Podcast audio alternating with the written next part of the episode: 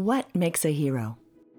According to philosopher and scholar Joseph Campbell, a hero is an archetypal figure who takes a journey from his or her ordinary world, goes out on an adventure, through a decisive crisis wins a victory, then returns home transformed with gained wisdom to offer others. This podcast explores real people, real stories, and the pivotal moments that changed the course of their lives forever. Every living thing goes through the process of transformation. In nature, after winter comes spring. I love the imagery of the butterfly. The caterpillar has no idea it's going to be a butterfly. There's nothing in the caterpillar that goes, yeah, I'm going to go through all of this then I'm going to eat, and then I'm going to build a cocoon, and then I'm going to die, and then I'm going to come back as a butterfly. The human developmental process is much more complicated and complex, and yet it's the same. Naomi Collins Beltz has certainly been through her own metamorphosis. What you will hear is only a fraction of her many cycles of evolution the longing in her soul to follow her destiny has led her across the world and back. Listen to this heroic journey of courage, disappointment, despair, and rebirth. I'm Belinda Lams, and this is The Moment When.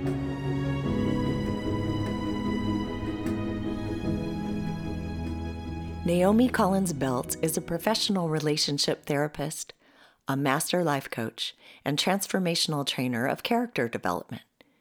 Dr. Naomi champions individual, relational, and spiritual authenticity, skillfully integrating her therapeutic wisdom and winning life coaching strategies. Dr. Naomi has spent more than 30 years helping people internationally, including five and a half years living full time in Israel. She and her husband Paul now live in Southern California where they enjoy the closeness and joy of their children and grandchildren. So, how do we know each other, Naomi? Oh my gosh. Well, we met in college. Was it 1980 or 1981? Must have been. I started in 80, so I don't know. Yeah, it must have been 1980 year. because I was pregnant, right, with my first son. So he's now 36.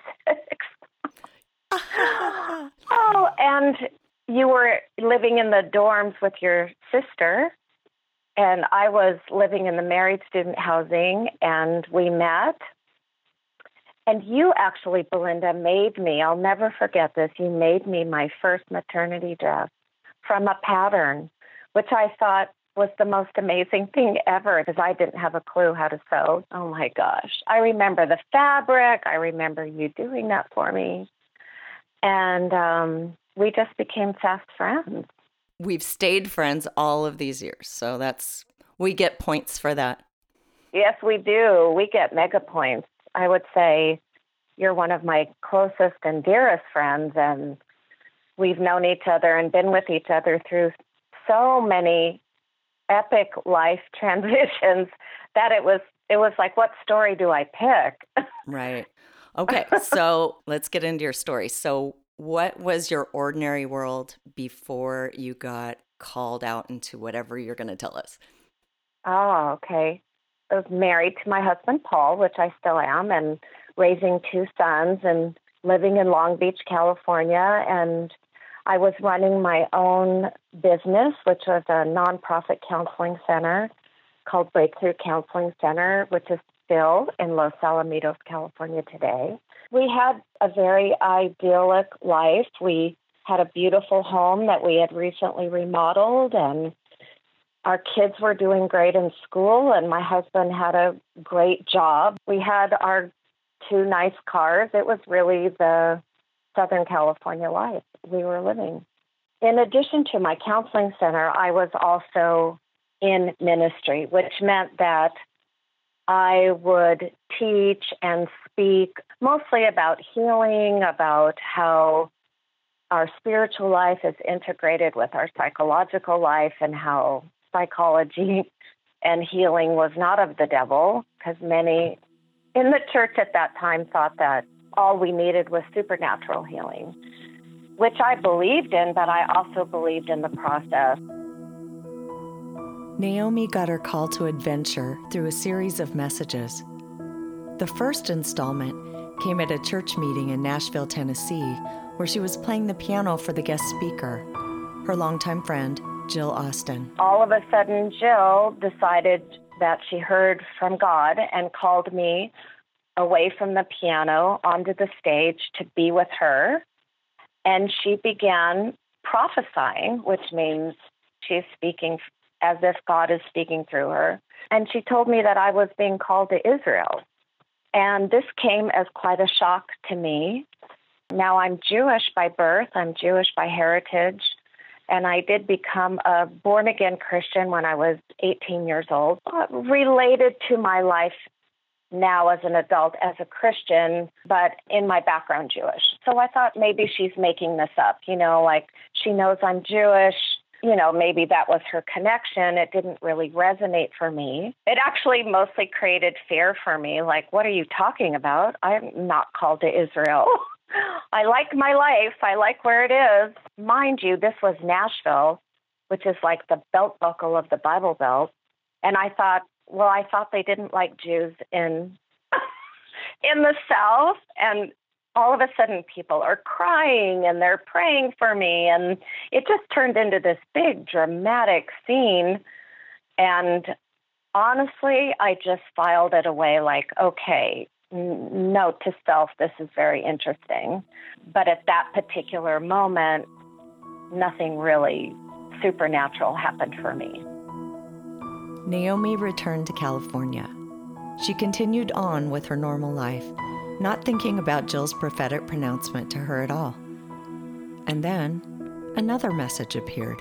So, this woman named Robin called me from Nashville, and the call went something like this Hey, Naomi, my name is Robin, and you don't know me, but I was there at the meeting at Belmont and heard you play the piano and heard Jill prophesy to you about Israel. And um, I've got these people named the Kleins coming to Nashville from Israel, and I, I was praying about it, and I think that you should come to Nashville and meet the Kleins.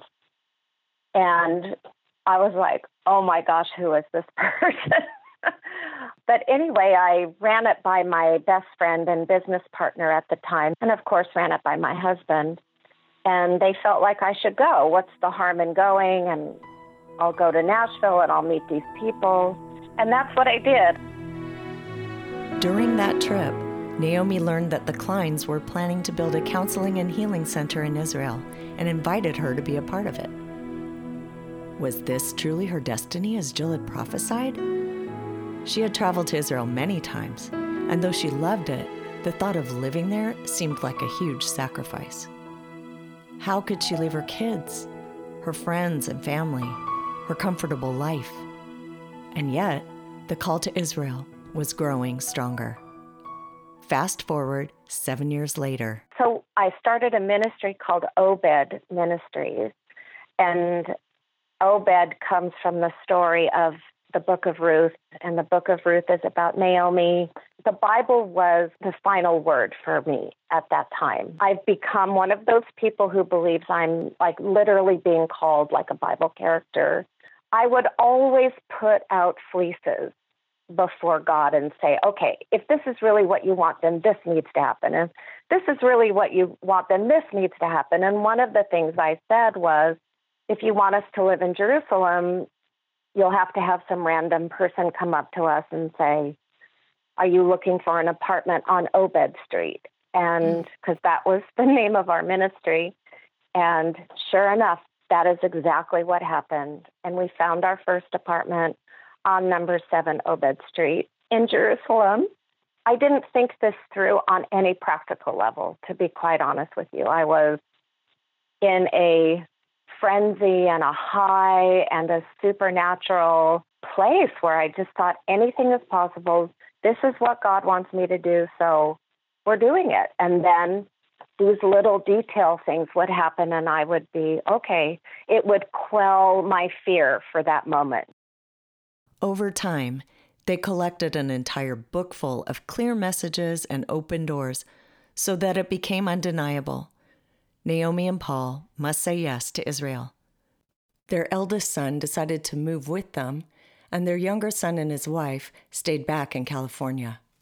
They quickly sold their house at the top of the market, packed up, and said goodbye. We burned the ship. We left everything and we moved to Israel with the very powerful calling and thought of this is our destiny. This is what God is calling us to. We're never coming back.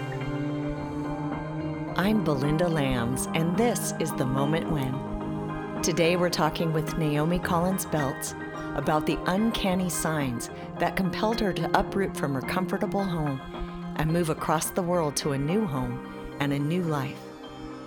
Her story continues. There had been a steady stream of signs and wonders that ushered Paul and Naomi to Israel.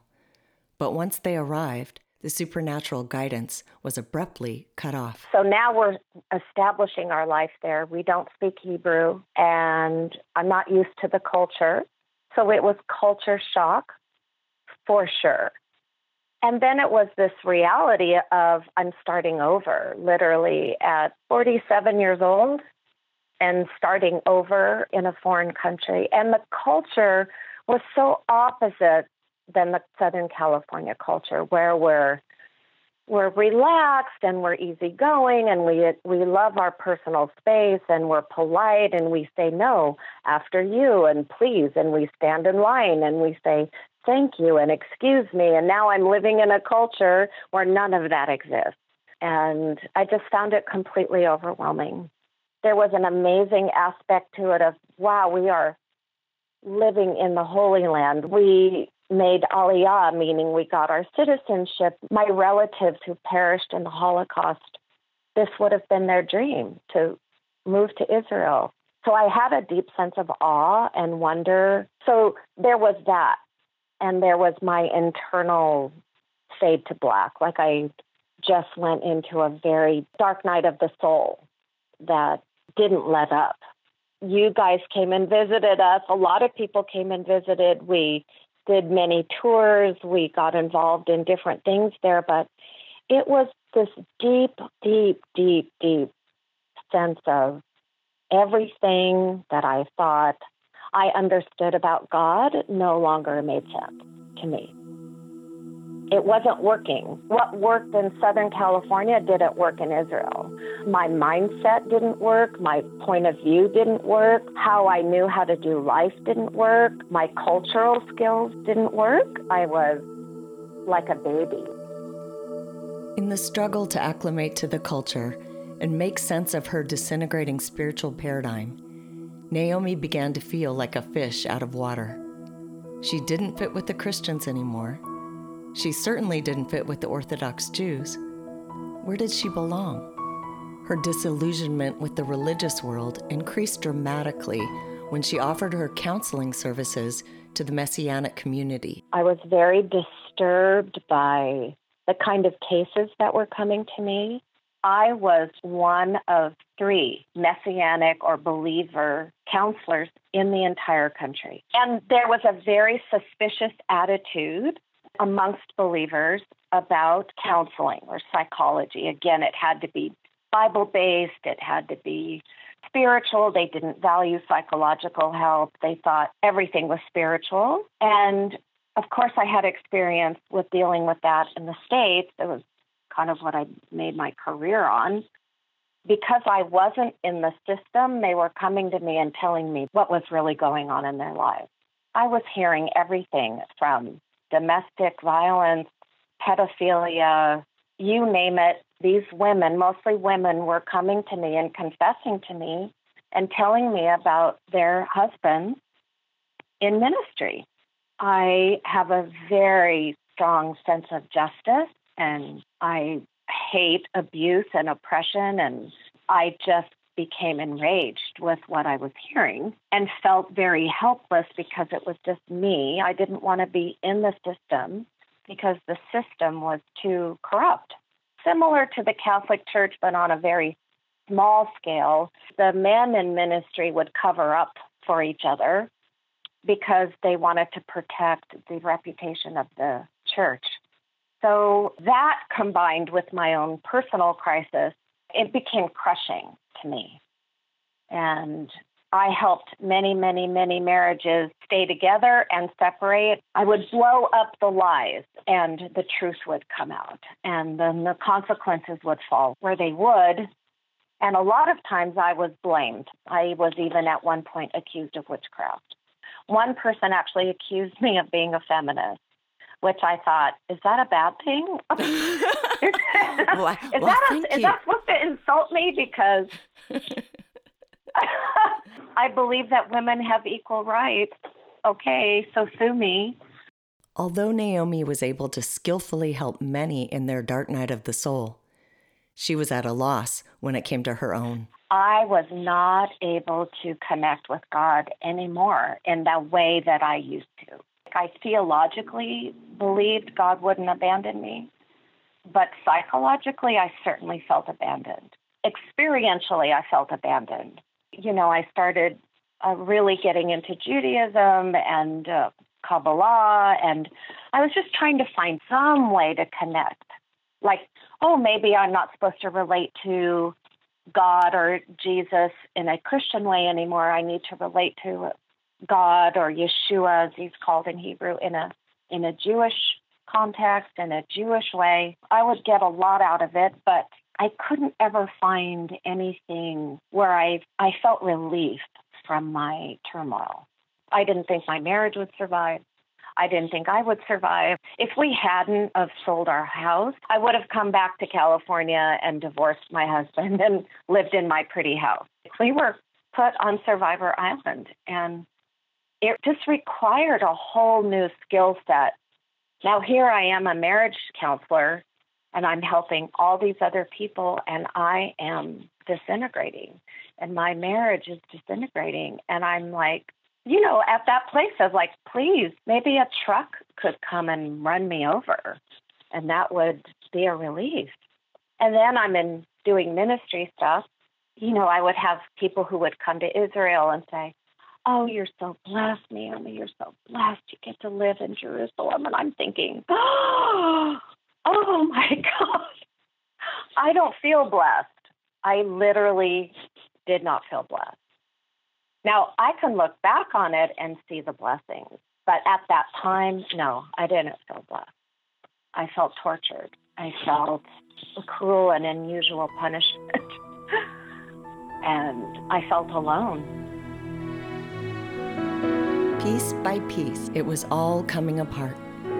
Her connection to God, her religious paradigm, her dreams of destiny, her relationship with Paul and her understanding about how life works. I had this belief that God called us to Israel, and therefore that meant blah, blah, blah, right? That mm, we would mm-hmm. be successful, that we would build this big thing, that was my destiny, that I would become well known, that I would suddenly be an A-lister in the ministry world, that I wouldn't be hidden like I felt completely hidden so there were all these things that I thought, okay, well, surely we didn't sell our house and move to Israel to then pack it up and move back. That was not in my mind at all. The biggest resistance inside of me was failure. This meant I was a failure. So I just honestly became so desperate. And I just thought, I can't do this anymore. As Naomi spiraled deeper and deeper into depression, Paul began rising up in a transformative awakening. He suddenly became like this clear bell. He just said to me, Sweetie, what if we were to move back to California? I just saw him in a different way. I saw a light in him. I saw his connection to himself and to me and spiritually. And when he said that in this very calm and centered way, sweetie, I believe our destination hasn't changed, but our route has. That was the pivotal moment. That opened me up enough to say, oh, what if I could leave Israel and not be an epic failure? And then things began showing up kind of like they did when we moved there, like confirmation. Little things that I thought, oh, we could never move back. We're broke. Oh, we could sell our cars. That could pay for it. Or just ideas began to pop into my head. Sounded like hope came. Little raindrops of hope.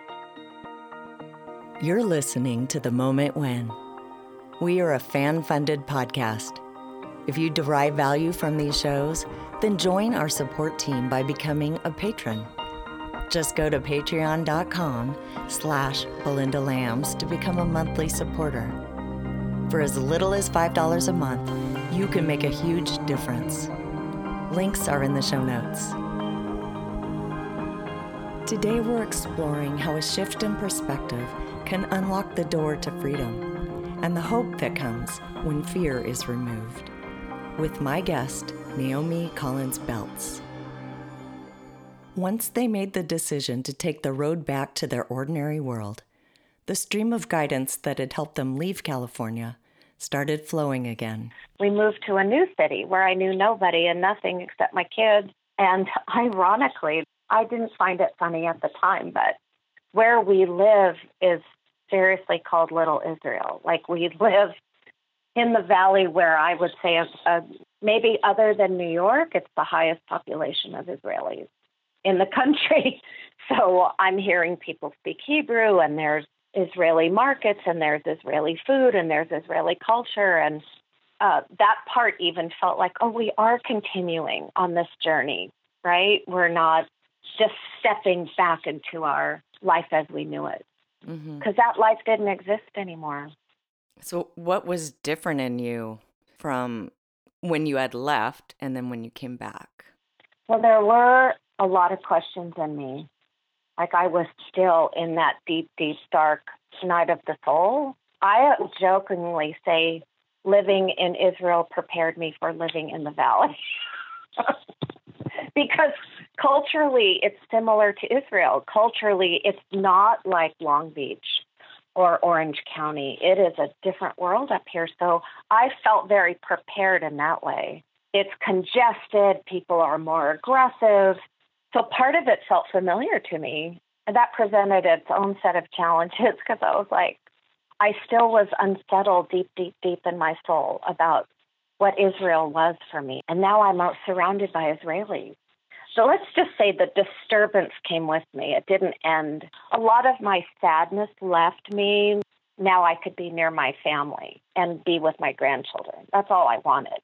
So mm-hmm. that sadness left me getting to see my friends, getting to go get a pedicure, and things that felt normal. But the Israel question, the deep, deep angst of that had not left me. And it didn't leave me externally, so I couldn't just check out of that confrontation. I would go into Trader Joe's and I'd hear some women speaking Hebrew to each other, and I'd start crying. I would go to a clothing store in a dressing room to try something on and to hear women speaking Hebrew in another dressing room or we'd go visit the synagogue and, and I'd hear the service in Hebrew and I'd start crying. So I knew there was still a lot of work to be done. I had not yet broken out of my cocoon. I was still in the metamorphosis of reanimation, the black primordial goo of, you know, I'm not a caterpillar, I'm not a butterfly, I'm in a cocoon, and I'm still in that process. At the time, did you understand you were in a cocoon, or did that awareness come later? I think at the time I knew I was, I knew I was in some kind of process that had to do with grief and loss and I thought if anyone could understand and help me right now, it would be you. And even though we had been friends lifelong, I thought, I don't know who else to talk to. I felt completely safe talking to you. And I knew you wouldn't judge me. I'm going to cry. Um, I knew you wouldn't judge me for my questions. And I knew you would understand. And I think because you had been there, we've been there for each other through everything. I um, reached out to you and said, I need help. And it was really scary for me because I couldn't talk to anybody about my spiritual crisis because I would always feel judged. And I would more often than not get a pat answer, like I knew all the anecdotal things that people say when you're grieving or when you're in a crisis. They just want to make it go away. And I thought, okay, I can talk to Belinda. We began working together specifically to help me deal with grappling with this whole Israel question and my spiritual crisis and just a place that I did feel dead inside, where I still felt depressed and unfinished.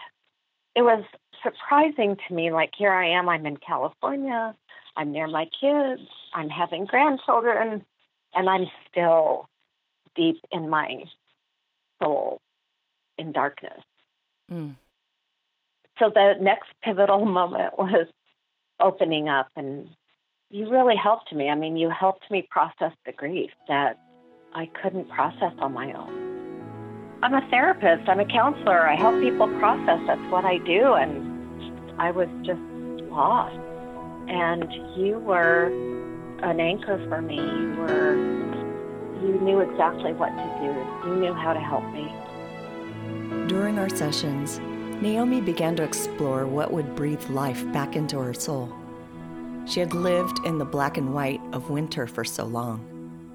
It became evident that it was time for the vibrant colors of spring. So she began to paint and garden and create beautiful, colorful projects in her home and with her grandchildren. I started to heal and I started to just be okay with the unknowing. Like you helped me be okay with questions and not having answers. Just being able to say, I don't know. Let's just not judge it. What else is there present for you than judging or needing to find an answer? It sounds like such a little thing, but it was that quantum shift, right? That one degree where your brain opens up and says, oh, well, what if I could not have to have an answer? Mm. It's huge. So I'm very grateful, very grateful for how you helped me. We've walked each other through such Oh my gosh. Such difficulty. Oh my gosh. And joy. And joy. What has come out of this, Naomi? What do you bring from this healing process and what's emerged and when did you get your wings and I knew I didn't want to go back to ministry as I knew it. I didn't want to just build a, a counseling practice. I wanted to do something new. And my background before becoming a therapist was in theater. I love theater. I love performing. I love speaking. I'm just, people give me energy. I love to be in front of people. I love comedy. I love making people laugh. And I thought, I want to integrate my world. I want to take all that I know from having been in the healing world for so long and somehow find a vehicle in which I could be more entertaining, but still bring the depth of wisdom that I have developed over all these decades. And I had always wanted to do a one woman show. In fact, other people had said to me, Oh, Naomi, you should do a one woman show, write the stories, you know, like the hero's journey. You and I had talked about it. And I thought, yeah, that's what I want to do, but I have no clue. Like, how do you write a one woman show? I had no idea. Through a friend, Naomi was introduced to a woman named Jessica who taught a theater class focused on writing a one person show. And it was free. How could she pass up this timely opportunity? And I'm now in this new world of actors and people coming out of the closets of their own stories, right? People who are finding their voice. And I'm like, what is this? It was just the tribe I had been looking for to fit into. They're not religious, they're not judgmental. It's all about finding your voice and being creative and telling your story in a creative way. So every week I would go and I began to get up in front of the class and I would share different things that I've written. And after about four weeks of class, my teacher came up to me and she said, Hey, Naomi, the Hollywood Fringe Festival's coming up. What do you think about doing a show? I was like, What? So I'm in a new place in my life where I'm saying yes because mm-hmm. I thought, what do I have to lose? I know what it's like to say no to everything and shut down and want to die. So I thought, I'm going to say yes. So I said yes to Jessica. Naomi set off to write her one woman show. However, she still felt raw and incomplete from her round trip journey to Israel and felt the need to reconcile some inner angst, as well as open up some creative ideas for her show. She decided to do some work with an energy healer we just had an, a session and she just said, just open up and see what your spirit guides want to give you. And I thought, spirit guides? It's out of my paradigm, but I was like, okay, like. Because you say yes to everything. Because I say yes. Okay, I'll open up and I'll say yes. And all of a sudden, I saw myself, the narrator of my story, as this giant butterfly. And I felt all this joy go through my body, literally felt it like somebody was pouring liquid joy back into my body. I can't even, it felt like when I used to feel God's presence, when I would feel that anointing of the Holy Spirit. I felt resurrected. I felt this golden oil being poured through my body, and I went, I know what to do. This was out of my paradigm because an energy healer and spirit guides and in my old self, I would have said, no, not kosher, not acceptable, not biblical. And I was like, yes, somebody bring me healing. she was so beautiful. She just never judged me. In fact, in one of our sessions, she said, Naomi, I feel like Jesus is one of your spirit guides. And I'm like, what? Jesus could be my spirit guide? That's not what they taught me in Bible school. She goes, I really think you need to ask Jesus, invite him into your heart. She is as far from an evangelical. She is not anti Christian, but she's coming from an Eastern mystical worldview and a kind of a new age perspective. But she's reading me and she says, You need to ask Jesus into your heart. He's your spirit I had such a powerful experience uh, meeting Jesus when I was 18 years old. One of the things I could not ever come to terms with was why did that happen to me? If mm. it was all for nothing, right? If it all was not true, I could not reconcile that. So when she said that to me, the rest of the grief broke, and and I literally asked Jesus back into my heart and cried and cried and cried and cried and cried and cried and cried and cried. And I realized I don't have to be in a box. I don't have to be in any kind of box about what that means anymore. It could just be that, right? It could just be that. The hero's journey isn't complete until the hero brings home the elixir to offer others. So I wrote a one woman show and I wrote it about this very story that I'm telling you hmm. became my show. And let me say that I've seen it several times now and read drafts of it and yes. Watched you refine this. And it's so amazing. Oh.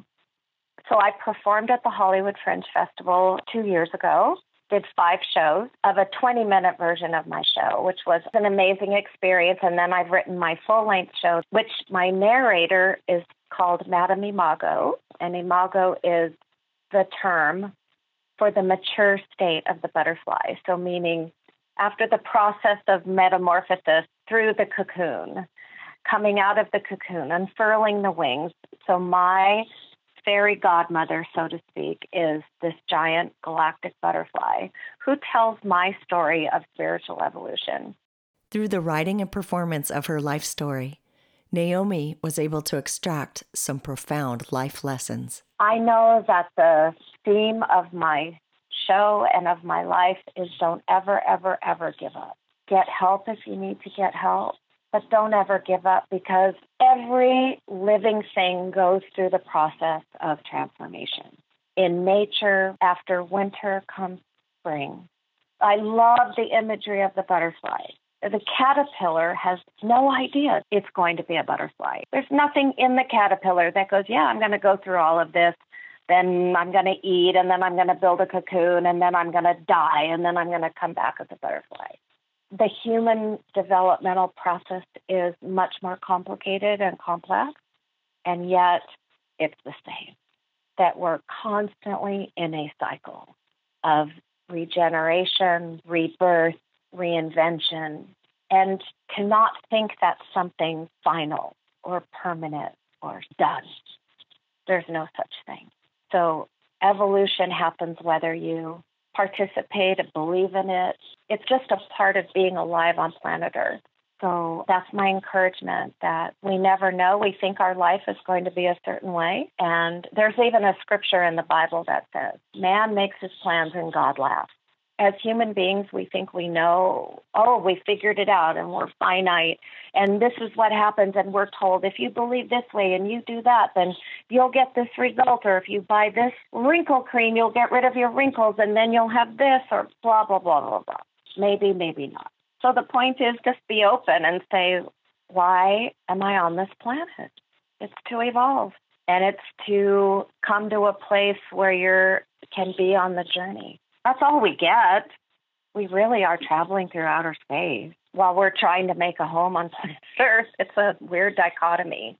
I know for me personally, it was breaking out of rigid paradigms. And I'm not a rigid person. I'm one of the most open minded people, I think.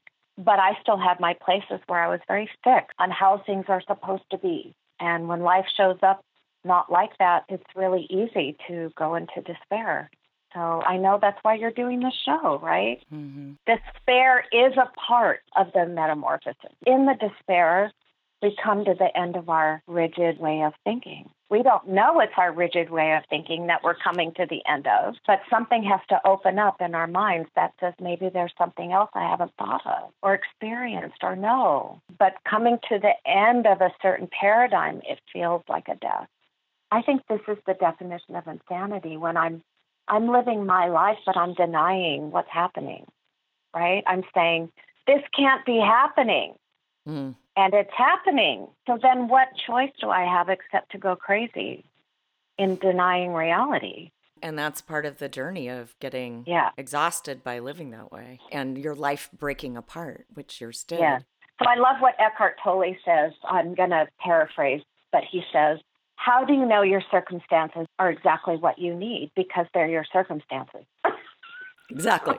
So if every if everything in your life is happening to get you to wake up, to get you to become present with life, then the circumstances you're in is what you need. So if I stop resisting it and I stop saying this shouldn't be happening and I say, well, what else could be happening in the midst of this? I begin to wake up. And the little twist on that is that we still fall asleep and wake up again. Yeah. Even when we know that stuff, we drift back off, we get comfortable, we That's forget. Right. And then we right. get reminded, but it's different than the big mother. Maybe I don't fall asleep for five years. Maybe right. now I fall asleep for a day or a week versus I've checked out and I'm. So I think spiritual awakening, evolution is all a process. There is a definitive moment, but it's still a journey and a process. I shared a few of my thoughts with my beautiful butterfly friend. What I know to be true of you is you have so much courage. Oh. Even in your despair, you're courageously in your despair. You yeah. go all into your life and you don't hold back when you're in the light or the darkness. And it's such a beautiful part of who you are. And I think that's what you radiate when you're doing your show and and I know you don't always feel that way, but watching you and being with you, I see so much courage. You choose life. Even in in the moments of mm. feeling like you're dead, you're still choosing life. You've helped me countless times and so many other people. And I know those that might be listening that know you are, are nodding their heads. Yes, she's helped me. so you really, truly make a difference in this world and keep being who you are and live from that place. It does bring color to the rest of us when we're in our dark night. I am the most miserable when I'm trying to not be who I am. Thank you. I'm just taking it in. Naomi is available for therapeutic life coaching and speaking engagements.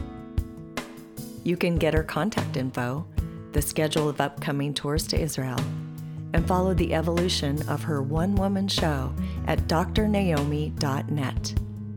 Check the info box for more details. The Moment When is produced by Soulmine Productions. Music is composed by Jeff Lams. This episode was sponsored by these generous patrons Gene and Susan Miller and John and Karen Ferraro. We are a fan funded show, and your contributions help to bring these inspiring stories to the world. You can show your support by becoming a monthly patron at patreon.com slash Belinda Lams. You can also listen to other episodes at themomentwhen.me and your favorite podcast platforms. We welcome your social media love by following and liking us on Instagram and Facebook. You can find all those links in the show notes. Stay tuned for many more fantastic episodes coming out each month for your inspiration and transformation. Until next time, I'm Belinda Lams.